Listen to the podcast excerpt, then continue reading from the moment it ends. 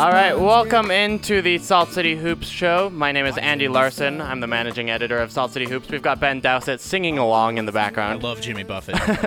Is this is, is this his best song to you? uh, no, but this is the most popular song. Okay, fair. What what is your favorite Jimmy Buffett song? My favorite Jimmy Buffett song is actually uh, it's well always was "Come Monday" for for years and years when I was a kid. But in the recent years, I've really started to enjoy a, a Grateful Dead cover. Actually, Uncle John's band that Okay. he does. Yeah. Okay, cool.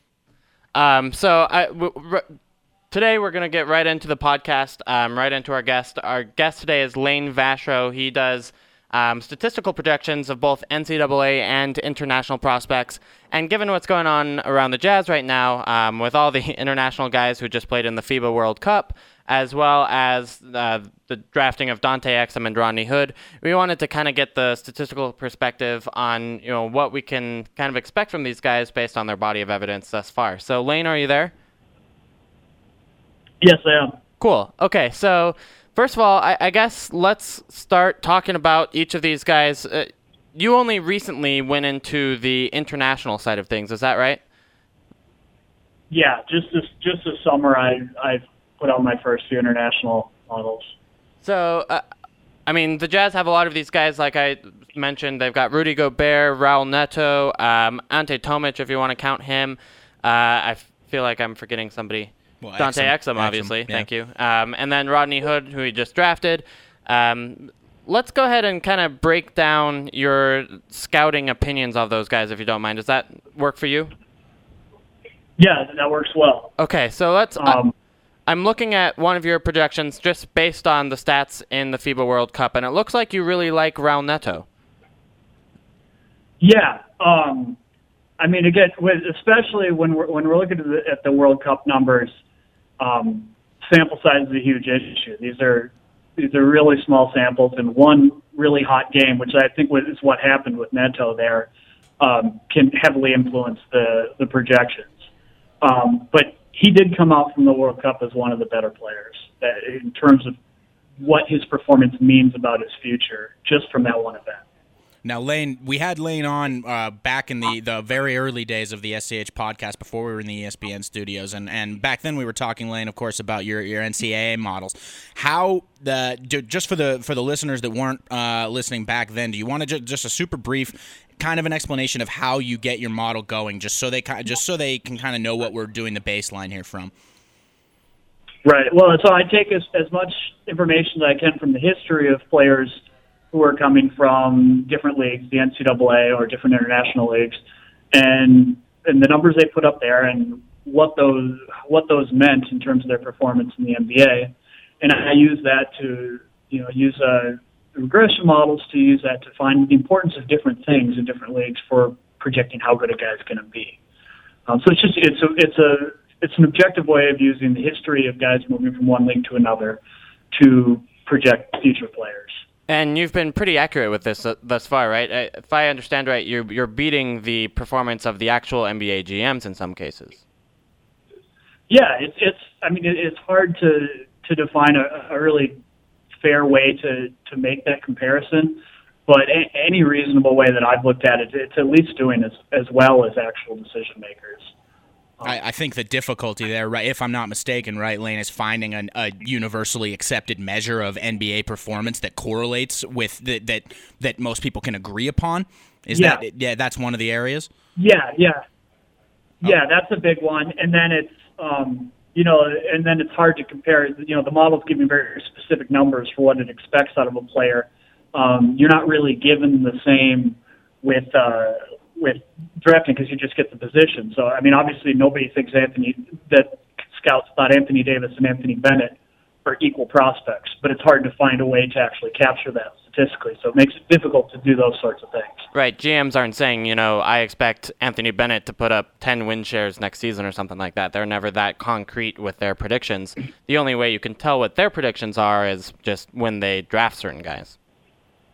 Exactly. So what I can say is that if you take if you take my numbers, you rank them year by year, and you compare them to the actual draft draft order ranking, um, my numbers do a better job of predicting their performance, with their performance defined as the way I'm defining it in building my model. So it's so it's a, a very specific way of saying this is a good player, this is a bad player. I think it's one that um, people would have a really easy time agreeing with, so I don't feel too uncomfortable with that. But it's important qualifier. And that, that, that particular statistic, we won't bore our our, or, our, our listeners yeah. too much, but that's stati- it's a combination of of uh, uh, an RPM style metric, correct, along with also a box score metric, if I'm not mistaken.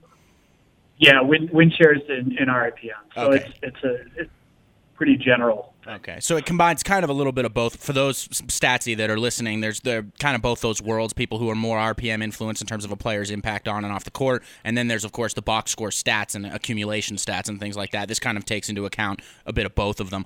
One other little statistical thing that I really enjoyed. Now Lane did a uh, for those interested on on nylon calculus, uh, part of hardwood paroxysm, did a three part series on this these international models, and then another follow up two part series on some of the best uh, international players that we've never seen in the NBA, which was really fun if you if especially if you're into international basketball.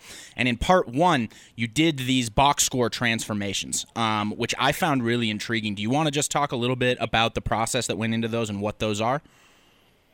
Yeah.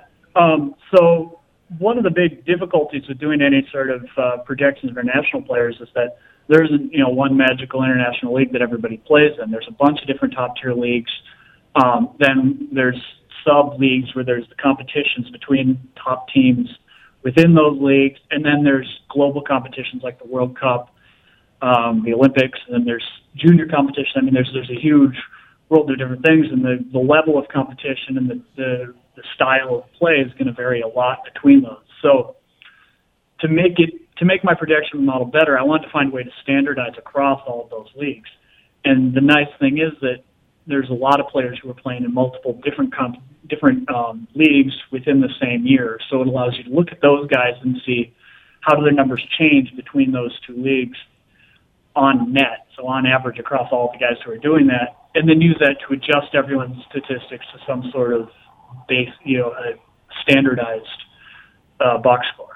Definitely. Now, did you? What were some of the largest takeaways from that? In ter- just in terms of like for just for the average person at home, if I'm so if I'm watching a, a FIBA Europe tournament, or if I'm watching an Olympic tournament, even for example, or if I'm just watching some you know some Spanish ACB, what what can I expect to from these? What can I find? What can I gauge from that about the real on court impact of certain things that are going into the game? Right.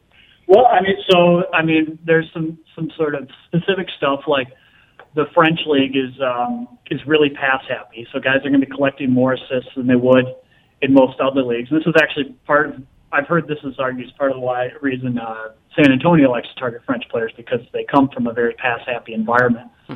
Um, there's uh, the Italian the Italian league gets a lot of steals. That might have less to do with play style and it might have to do with uh, slippery scorekeeping.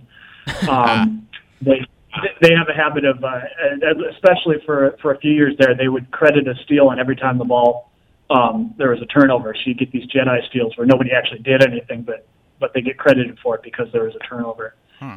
Um, the Olympics are, are are a very high level of competition. I mean, if, if a guy does well in the Olympics, that's a that's a big deal. It's it's a, it's a it's a higher level of competition than than any of the European leagues. Um, the World Cup is also a pretty high level competition. There's huge variance in those though, because you also get your, your terrible teams that make it because of because of what continent they're on.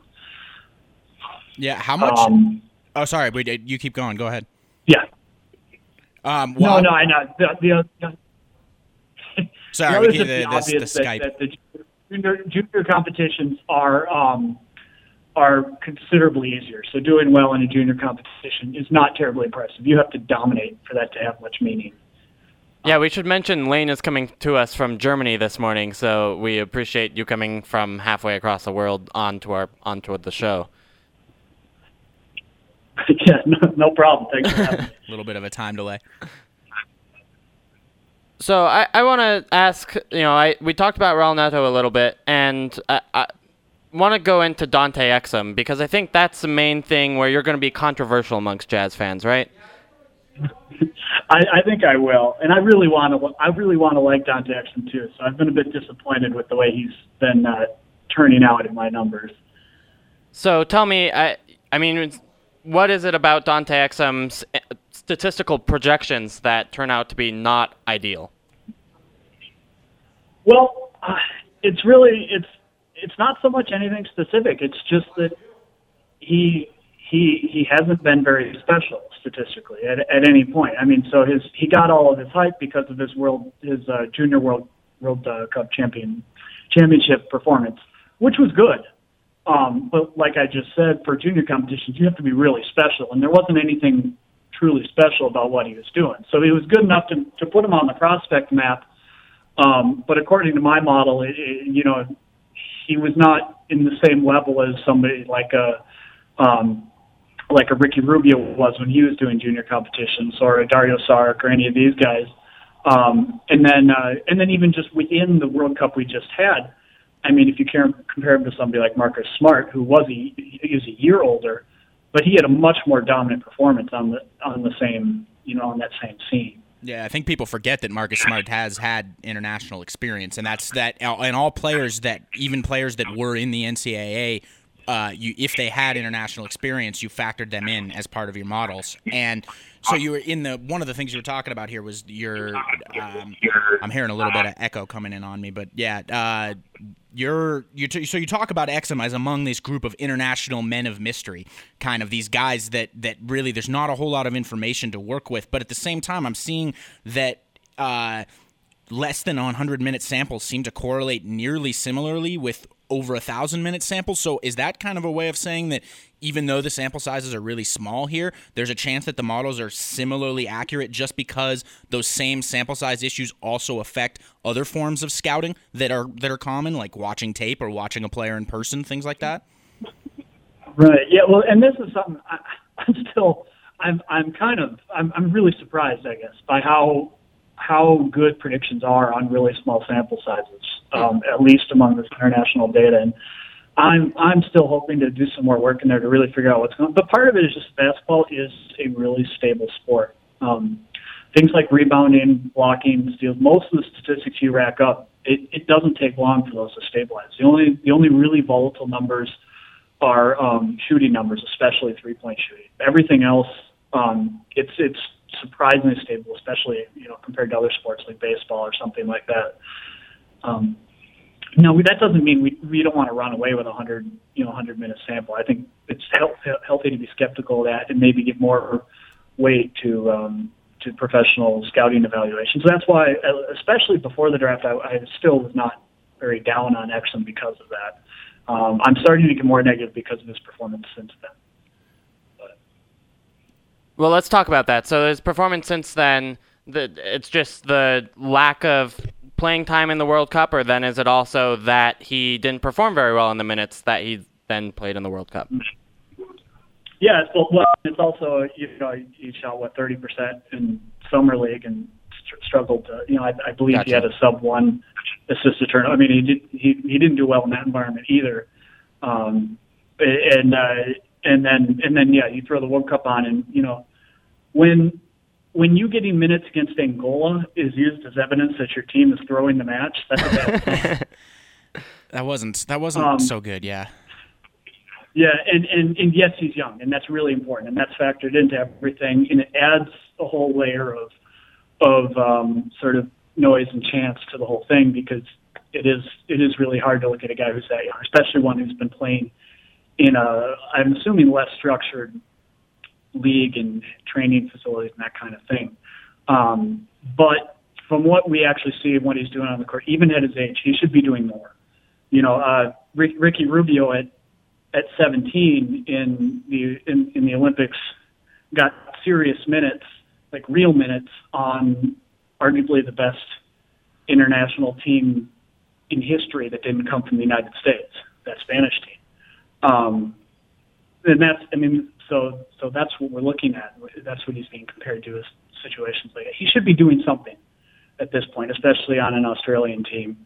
Um, and he should be putting up decent numbers. The standard is, is much lower than it is for older players, but he hasn't reached even that standard. Now, Layne, do you do the? I know for the NCAA prospects, you do the bust, star, starter kind of breakdowns, where you give kind of a approximate percentage for whether or not a guy is going to be well a star or a bust in the NBA or a starter or a bench player. Uh, do you do that same thing for international prospects? I haven't done it yet. I'm I'm I'm gonna I'm gonna take a look at trying to do it. The sample size might not be enough for me to be comfortable with it. I, I still have to see. I haven't tried it yet, so I don't have anything. Okay. No. Okay, now, okay, so this is this is a question, uh, sort of a general question that, that at the same time does Exum is sort of a perfect example of this type of a question. When so you look at your type of data as a as something that we could potentially use, maybe maybe a public scout could or a, a, a NBA scout could use as a a supplement to their the things they're seeing personally and the things they're hearing and the people they talk to. What about the converse side of that? What sort of more traditional scouting evaluation do you think kind of best supplements your models that that the things that maybe your models are sometimes missing or not fully capturing the things we can learn most by watching Right. Well, I think um, one of the one of the easy ones and ones that I one that I do have evidence is important is athleticism. Um, if if you're especially um, you know leaping ability, maybe even quickness, wingspan, those kind of things, size, those matter. Um, they hurt in the box score, and they're they're quantitative, so I can actually I can pull them in and actually demonstrate that they matter statistically. So that's why they're an easy one to highlight. There's certainly other things though. Definitely. well, Um, so that bodes a little I- well for Exum, right?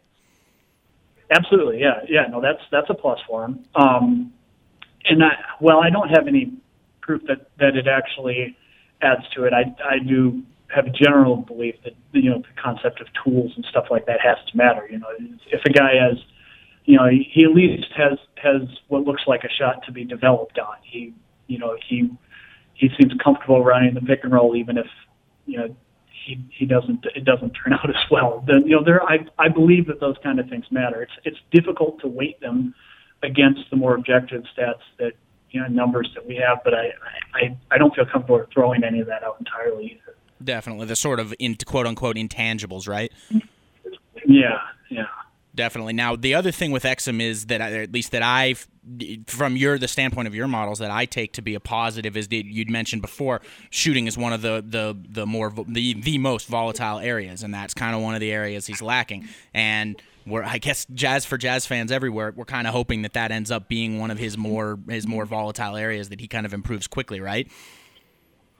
Yeah, absolutely. That's if if, if my sort of my my best simple heuristic for picking out a, a good draft pro- prospect would be to get a guy that is good at everything but shooting, but at least looks like he could eventually become a shooter because it's it's the most likely thing to change. Pretty much the Orlando model. Are, are not going to change. Yeah. Exactly. I like the Orlando model. They may have gone too extreme. Um, It's very, yeah, it's pretty extreme. yeah. Because you also can't assume that every player is going to improve that way. The idea of volatility means that some players do and some players don't. So that you know, on that scale, you're definitely going to have the ones that don't. And if they've got like five of them, right, then eventually some of them aren't going to. But hopefully they the right ones do. And if it's the guards or whatever, they could be in pretty good shape, I guess. Yeah, and, and you got to worry. I mean, there's probably some threshold too. I mean, when a guy's not many players in history only shot 40% free throws like uh, Aaron Gordon did, and at some point you really got to wonder. Yes, shooting is volatile. Shooting is more likely to turn around, but when you have a guy that's that bad, it's it's really hard to be optimistic about it. Three point shooting can be in certain. I say that somebody who's Oh, sorry. Uh, three point shooting in certain sample sizes can be more uh, accurately predicted by free throw rate or free throw percentage. Correct?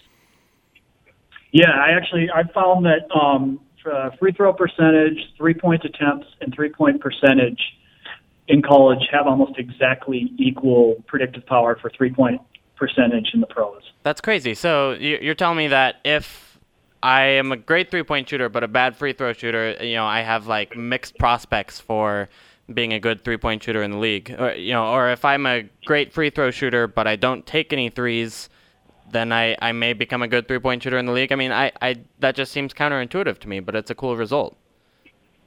Yeah, no, it's it's it's definitely what I find, um, and it seems to work um, within the NBA between years too. It's it's Huh. uh, it helps sort of stabilize things because three point percentage really can be so noisy that it helps to have those other things in the picture. And did you find that same thing for your internet for international? Have you even looked at it for international or?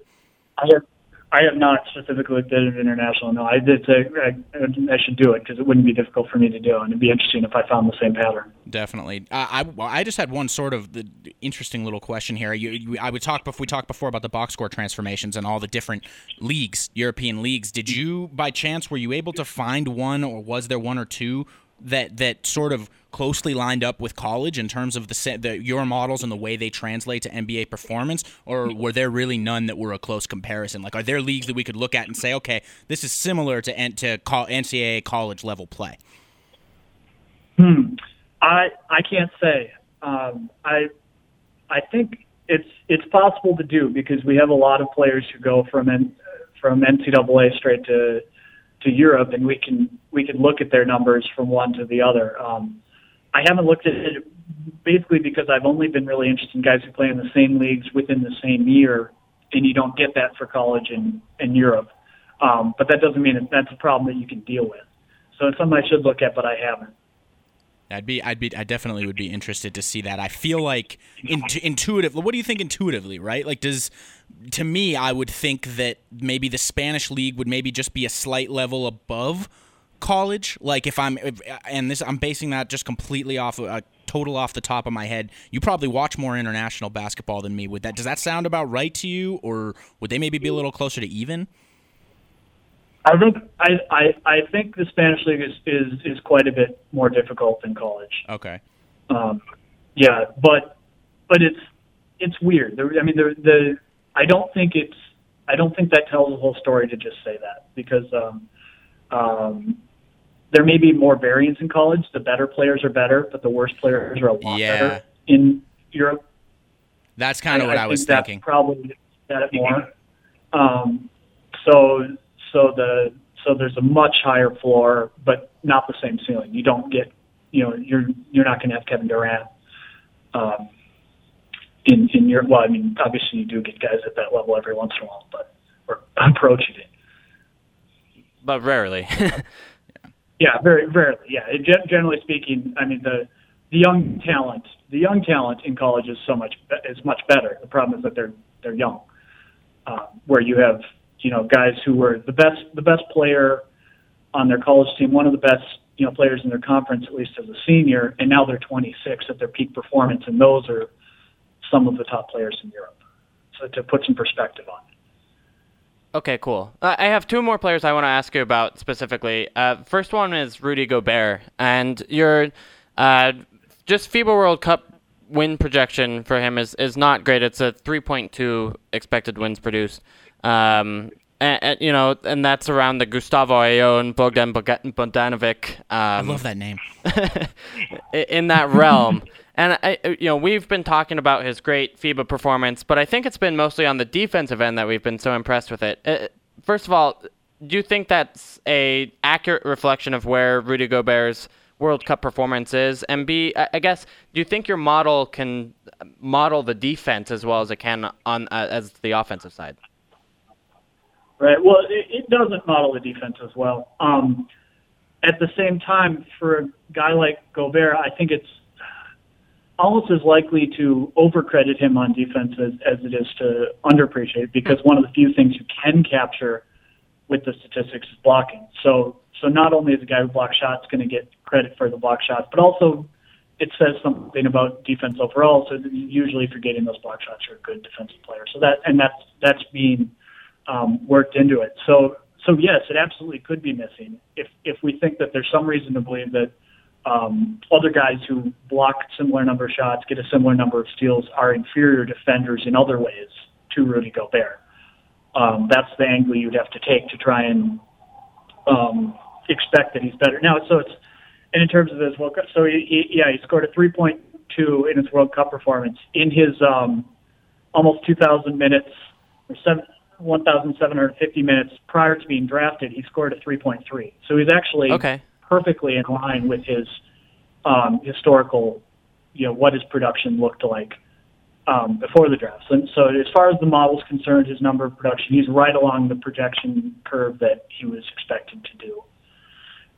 So we we might be making a mistake by hyping up this performance. Really, it's just kind of in line where we knew Rudy Gobert was before. Yeah, um, and yeah, so at least by by the numbers, and so if you think that there's something um, outside the numbers that that makes him better than that, then yeah, I think it's probably maybe maybe uh, maybe that stayed the same, or maybe he's improved on the things that the model isn't catching, and that's why your subjective impression is more optimistic. Gotcha. Okay, and the other player I wanted to ask you about was uh, Rodney Hood. So, I mean, we haven't had a chance to talk about him since the draft.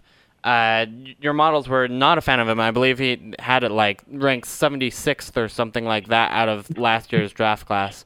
Um, I, I, mean, tell me about why that is. Why the stats don't like Rodney Hood? Um, well, it, it goes right back to um, what we were talking about earlier. Is that uh, shooting is super noisy, and um, along with that, it doesn't translate. You know, scoring in general and shooting in particular don't translate particularly well between leagues. Um, that's pretty much all all that Rodney Hood does. Um, okay. So, in in everything that the model says, I know this translates. He's going to be able to do this. He's going to be able to do that. Um, he's he, he he was a very weak prospect. I, I mean, I think he he's, he had okay assist numbers. I think if I remember correctly, but generally speaking, he was he was very poor outside of his his uh, deep shooting and his. Um, I think he could run the pick and roll all right, that kind of thing. But he he doesn't do the things that he should be doing um, at his age, especially against college college players. Steal rate is a big one for him as well, right? The fact that his wingspan is basically the same as his height, and that's kind of unusual for NBA prospects. You generally see it a few inches longer, and as a result, he doesn't really get many steals. Yeah. Yeah, and, and his steal rate was real bad, and I think people appropriately jump on the steal rate stuff sometimes and say, "Oh, well, you know, steals aren't aren't everything on defense." You know, well, one steals say stuff about more than just defense, and in the case of Rodney Hood, there's there there's not a lot of people who argue he's much of a defender, and from what I've seen, he's he's quite terrible on that end. So I I mean I I, I really um I, I was not a fan of him as a prospect. I'll, I'll say that. so this was a case where you both your models.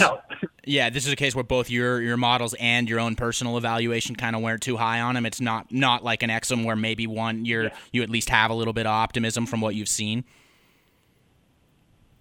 Yeah, exactly. Yeah, I, I, I believe the numbers in his case, but I'm you know we'll see what happens. Um, at least he has he, he he looks like he has one skill in the shooting, assuming that translates. So and it's a highly desirable one. The free throw rate's good, so hopefully, if that's the predictor, then hopefully that's gonna, or the free throw percentage, of course, then hopefully that's gonna stay right. good. Yeah, and and certainly the things like his, those, if I'm not mistaken, things like his wingspan and his reach and and that stuff, those are calculated as part of your models, right? It, in the in the the uh, star percentage model. Oh right, okay. In, in, in the in the standard EWP, it's it's only box box score and then height and weight. Oh man, I see zero percent star percentage here for Rodney. That's oh man, zero percent star percentage. Well, don't expect a star, Jazz fans. I, I I think that's fair to say. I don't know. I never had really any hopes for Rodney Hood to become like an all star level player. And se- we got seven percent yeah. starter. okay, seven percent. Woo. yeah, I, I, don't think even his biggest fans have, have sold him as a star. It's uh, yeah. he's sort of the guy who come in and shoot the ball. Let me ask outside of J- Jazz prospect land, get, can you throw out some names that your model does really like, um, either international or just from last year's draft class that we should be watching out for um, as this preseason and well, season gets so, going? So what, what what's the status of Ante Tomic? Is he is he not going to be? Is, is he because he got a good deal with Barcelona? He's not going to be coming over. What's what's the talk around the Everything I hear around Jazzland says that he's not coming over anytime soon, and I would honestly be surprised if he ever does come over. That's that's a shame because he is actually on the short list of European players nearing their prime or in their prime who I think could have a serious impact right now. Um, he's actually, I think, on my my current ratings, he's second only to uh, Nikola Mirotic for wow. um, for current prospects, you know, in that class. So he he, he grades out as somebody who could, who could come over and potentially start um, right away. So that's that's too bad if, hmm. if the talk isn't uh, in favor of him coming over. Now I'm a little more sad about that. I was kind of just thinking of that as like a foregone conclusion. We've we've actually Layne, we've mentioned that kind of in previous weeks. We've, we've been on the international subject, and we've we've kind of just assumed it's a foregone conclusion. He's not coming, and we got to, which is still the same case, but it's uh, he's being looked at very positively by uh, by these types of models. Huh. Shed a but, tear. Um, in terms of in terms of uh, upcoming guys, um, well, the, so the big names this this uh, for this draft are going to be um, Mario Hezonja, the Croatian who he he uh, he plays for Barcelona. He was actually on the Croatian team, although he got very few minutes and did not perform well. Um, but uh, he's overall his uh, his production in international competition has been very very good. He looks like I think he looks like a guy who could end up being a, a really great NBA player. Um, and he's being talked about as a definite top ten pick. Down the line, what about uh, what's what's the name of the guy? Uh, Dragan Bender. What's the, I just like I just. I just like the name because I, I, I it's in this is in part uh, I believe part three of your series on nylon calculus uh, and he yeah he's the, you would say I, I, I would say don't forget the name Dragan Bender but I doubt you will which is a, which is a, a pretty good point I'm not forgetting that name uh, he you have him correct at the fourth highest rating ever for a player under 18 in the Euro champion at the Junior Euro Championships Yeah, yeah. I mean, so he's a he's I, I- he's only 16 years old, and he he um, was one of the better players at the in the under under 18 European Championship tournament. So we're talking about a young guy here. There's still a lot of time, but the guys on the list who performed, you know, who scored similarly are all names that people know. It's you know, it's uh, I forget exactly who they were. I'm, I'm looking. I'm looking at. Yeah, it's Rubio, Splitter, Deng, and Andre Kirilenko are the are the rest of the top five. Yeah, yeah. So it's so yeah. We're, we're it's early to get excited about anybody, but there's not a lot of uh, a lot of misses when when you're talking about that level of outlier performance. These days, that's the Um, thing. he's, yeah, he's young. like, I want to be excited about a 16 year old. Is there not a 14 year old somewhere in Europe that's going crazy that I can be excited about? Like, I want to be the first on a bandwagon personally. Yeah, well, he's a good one. Jump on jump on the Dragan Bender. Oh, I'm there. bandwagon. so that would be actually the um, 2017 draft class, right? I think so. So that's when the Jazz have the Golden State yeah. pick. That's when they have all these other kind of draft selections that maybe will somehow work out so that the Jazz will one day get Dragan Bender, I'm- the savior of the franchise. I'm there already. Dragan Bender, 20, 2021 Finals MVP for the Utah Jazz. I'm already there. Like, it's it's already happened in my mind. Yeah, no, I, I can't wait until Dragan Bender and Thon Maker are the two best players in the NBA. That's just a, it's a pretty awesome list. But uh, All right. Well, Layne, Uh, thank you so much for joining us. Um, we really appreciate it. Where can we find all the rest of your models and your work? Right. Well, I, I um I actually just started a website. It's pretty bare bones right now, and it's uh, but it's a good link dump for all my articles and uh, my models. I'm going to keep putting stuff there, and it's just laynevashro.com. Uh, L a y n e v a s h r o dot com. Perfect. All right. Well, I'll be checking it out. I've got it bookmarked. Thanks again, Layne, for joining us. All right. Thanks for having me. Have a good one. Dragan Bender. Dragan Bender. He's You heard guy. it here first. Really first, like extremely first. Yeah, I don't know that there's another jazz podcast out there that you've heard the name Dragan Bender on, or uh, you know whatever basketball show you listen to. Dragan Bender is the pr- he's the future. Plus, he's got a great name. He oh, he has an awesome name. Yeah. So, uh, tell me what you think. First of all, Uh, I have less faith in Layne's international evaluations than I do the NCAA ones, just because I think there are more there are more errors that are possible because you've got to translate the stats and then you've got to then make a prediction on them rather than just a one-step process of kind of you know there are so many guys who go from college to the uh, NBA that you have a lot of data points there and there are way fewer that go from the various international basketball leagues to the NBA, you just have fewer data points to work with. I think it's just going to be harder to be accurate with those international evaluations. Yeah, and of course, you know, neither of us is a statistician on on Layne's level, uh, especially not myself. And but Yeah, I, I think of course the natural inclination is that with less information, there's you can be less sure about the the results. Essentially, now certain like we were discussing within the pod, certain certain bits of that don't appear to be the case. Like there's certain correlations that appear very similar when you look through, but again, those are numerically oriented only, and there and there's there's always aspects, as I'm sure Layne would be the first to admit, there's always aspects of the game that you can't necessarily capture through things like that. You can't, for example, one thing I I, I meant to ask him and didn't get to, you can't really capture something that we talked about last week with Exum in the in the FIBA tournament, like when when we had Dan Clayton on about you know it's not their coach's job to be developing a guy like Dante Exum. It's not even their coach's job to even really pay too much attention to a guy like Dante Exum. Right. How does that differ from a situation when he's getting over here to Utah and he's going to have the focus of the coaching staff squarely on him from day one? And that's going to be the interesting thing, I think, with Dante is that, uh, you know, the comp there that Layne brought up is Ricky Rubio, who Mm-hmm. did a whole lot better in his World Cup performances and did a whole lot better as a, as a youth international. But then Ricky Rubio kind of failed to develop overseas as plateaued. he didn't have that sort of developmental attention put on him that I think Dante Exum will get in the NBA. I, that to me is the hope that, you know, sure, R- Ricky Rubio had a higher starting point, but I think Dante Exum can have a better developmental curve. Yeah, and I think that sort of stuff is, as any any statistical modeler would tell you, is going to just going to be really tough to chart in general, if not completely impossible. Right. And, I mean, maybe you can say guys who jump over to the NBA quickly, like, you know, let's say a Dirk Nowitzki, maybe develop better than guys who spend a, a longer time in uh, overseas. You know, Ricky Rubio, when did he jump over? When he was 22 or 20? It was he spent a couple years there for sure after after being drafted. Right. Yeah. Um, and I, you know, I think that goes back kind of to. Oh, sorry, I went away from the microphone. Uh, the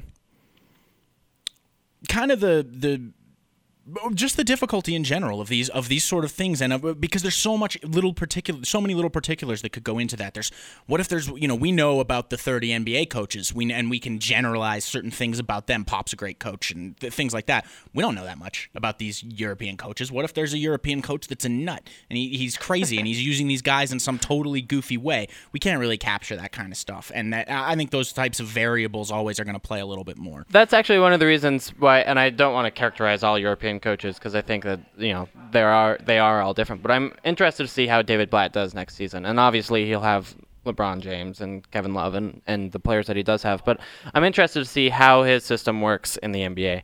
Um, and, and a little bit with the Ettore Messina with the Spurs, although obviously they have a very specific system that they can, you know, that he fits they're more Popovich in. rather Yeah. than a Ettore Messina. But Yeah. I think it's still going to be interesting to see how those guys, European coaches, fit in the league. Um, of course, Quinn Snyder coached internationally too. He, I almost think of him that way. Like not not completely. But he, he was definitely b- born and bred and raised in an American type system. But I almost think of him as one of those more outs- generally outside the box coaches, just because he's had time there. Yeah, no, I think that's fair. Uh, um, with Rodney Hood, though, I also kind of share Layne's skepticism because there is that data. You know, it's not just the international prospect; it is there's the college prospect, and we have a lot of evidence that he's not really good at anything besides shooting.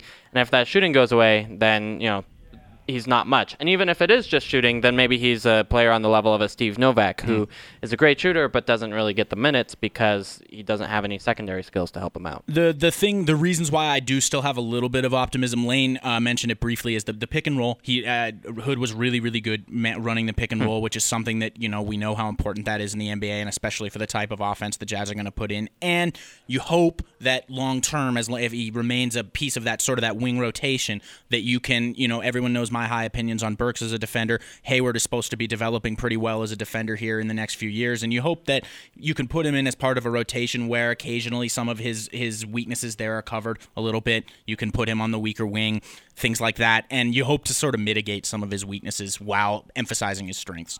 Yeah, no, I, I think that's fair. You just have. I worry about, especially also the defensive end and whether or not he can become a winning player. You know, you hope so with the wingspan and the athleticism that he can figure it out, but he didn't in Duke with Yeah. a pretty good coach. So And, yeah, I- very I- good teammates, I yeah. think, uh, you know, it's it's it's a question mark. It's a big one. So Anyway, uh, let's get into the crazy trade idea of the week. You've got an internationally themed one for us. Yeah, semi-internationally themed here, uh, and this is a, this is going to be based because in the theme of Layne's models because we just had Layne on the show. Okay. Now, so this is uh, this is a trade the Jazz are going to send. And unfortunately, it's the second straight week we sent Exum. I do love you. I, I love you, Dante. We're not really going to send you in any trades, but just we had to do an international trade today. So this would be that the Jazz are going to send Exum to Boston for Mr. Marcus Smart coming back, and the reason why is because Smart, both in terms of NCAA and his ter- his time in international, has been much more highly valued by Layne's models. So Um, this is just a straight one for one swap. straight one for one swap. Okay. Um, I had or some other players earlier, but I mis- I mixed up their teams and they don't actually play. For, one of them actually doesn't play for Boston. Can we So trade for the advanced rights for Dragan Bender? Yes, Uh, that's we- part of it. That's part. We trade for Boston's 2017 pick that we guarantee is going to be Dragan. Yeah, that seems reasonable. Look,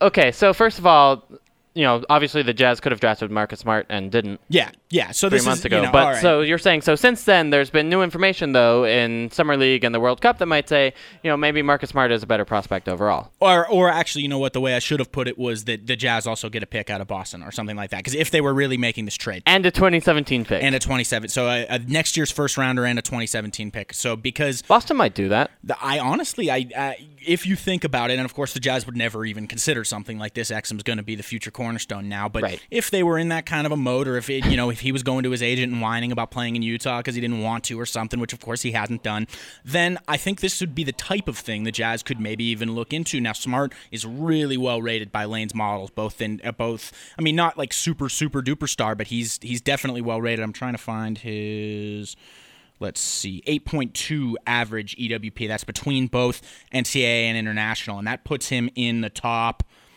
definitely in the in the top 10 and uh, uh, some of the highest of those guys that were drafted in in the real top 10 this year So to compare, Dante Exum was a 4.6 by Layne's model. So that again, that's a, estimated wins projected. So that's about how many wins he'll add to a team in in his peak season. Is that correct? yeah and so that's you know, not quite double but nearly double and that's a that's Yeah. a pretty big that's a big gap and you know smart's got a lot more things that we already know f- not for sure for sure but pretty confidently know about him. We know he's going to be a pretty excellent defender in the NBA, if not like an elite defender. We know the things he can do. He's he's got some of the same shooting issues that Exum does. I, I think that if the if the Jazz got some extra compensation in a scenario where they felt like they had to move Exum, wouldn't be the worst move in the world. Of course, not going to happen because Exum's not going anywhere. Yeah, I, I think that's fair. And I, you know, obviously, again, this is the second week in a row we've traded Dante Exum, and we're sad about it. Although I never, I feel bad because then I don't apologize for Enes Kanter. I feel like every trade idea I have involves him somehow. So I'm sorry, Enes. Um, but I, I just think I don't know that a Boston's going to make that trade for the same reason the Jazz wouldn't. But then I also just think maybe Dante Exum has a higher variability about him than Marcus. Smart, just because you know Marcus Smart played in college for it was it two seasons, Mm-hmm. and so you know you have a good level of statistical statistical evidence about him. Sure, he's going to translate into the NBA, but you know he only has an 11% chance of becoming a star, or sorry, a 14%, 14. chance. Yeah. Um, and I feel like Dante Exum is one of those guys who could become a bust or a bench player just because you know he doesn't end up developing beyond what he is now. And I think he's pretty clearly shown in summer league and the World Cup that he's not a impact player in the NBA right now. Yeah. But he could because he has the physical tools to do so. He's got the speed, he's got the height, he's got the athleticism. He could become a absolute star in the NBA like a Russell Westbrook. And so th- there's more variance there. Um, and I think for a franchise like the Jazz, who have several kind of known second tier quantities like Gordon Hayward and Derrick Favors, um, they almost would want that star potential over maybe a higher average outcome in Marcus Smart. Yeah, I was I was kind of gonna say it's the, the it's it depends on your level of risk aversion and, and that that ties into team construct and the way you're trying to build your team and yet you're I think you're very you're you're right you're pretty spot on there. The Jazz have several guys in the fold right now who at least to a a, a pretty large extent we know what they are, and that's that's good. Knowing what guys are is good, but at the same time, you have a maybe he's not for sure, but you have a chance of this guy who could really become something transcendent. Where uh, not that Smart couldn't become transcendent, but I think his range, as you're saying, on both ends is way smaller. That his ceiling is way lower, or not way lower, but lower, and his floor is significantly higher. Yeah, I think it's less likely. And it, it, you just look at how teams are able to win or at least contend in the NBA, and you just need that first team All NBA or second team All NBA guy. Again, I find it really unlikely Marcus Smart becomes that guy. I find it more likely that Dante Exum becomes that guy a few years down the road. It's going to be Alec Burks. Or Alec Burks. I think, honestly, Alec is a decent candidate for it. Although again, we have three seasons of him in the NBA and kind of know what he is all about. I think Enes Kanter honestly might have a higher high, highest chance of being an All Star than any other player on this roster. That's a very interesting statement. That's I I like the line. I don't know how much time we would necessarily have to go. We have that. none. yeah, no, but that's honestly like you totally could be right. There's the there's there's an, an, entire chance that the issues that he's been he's been having are all completely fixable, and that the maximization of the certain skills he does have hasn't happened at all. You could you could argue those two things, and I think you could make yourself a decent case. People would argue with you currently because the results aren't there, but you could make a case. Yeah, no, I, I think it's fair. I mean, again, I'm not saying right now. I'm not saying based on his performance last season, but just again, variation. I think is something that you have to take into account when you're evaluating a, a, roster and trying to plan for the future, crazy things might happen, and it's probably smart to plan for them rather than not. Could become a 40% three point shooter, and then all of a oh. sudden we're wondering what's going on. I mean, Memo Okur, new Jazz He's ambassador, yeah. is the it made an All Star team. So I, I, I think that might be a path for for Enes Kanter. Anyway, um, thanks again for joining us on the show. Next week we'll have a whole bunch of stories from me playing in the media training camp, so oh, that'll yeah, be a great I saw time. That. Oh, yeah, that's, man, that's awesome. Next Wednesday, I'm excited. Basically, if you haven't heard, Quinn Snyder is going to be running us media members through a coaching uh, a practice, just like they would the rest of the roster. So I'm going to be revealed as awfully out of shape and bad at basketball. I would pay money to watch that with my own two eyes. Oh man. Uh, you only get to hear about it afterwards, and yeah, believe me, there's going to be a filter. So. Oh yeah. Um, anyway, join us next week for that. Thanks again for listening this week. Thanks again for, to Layne Vashro for joining us. Check out his work at laynevashro.com and check out our work at saltcityhoops.com.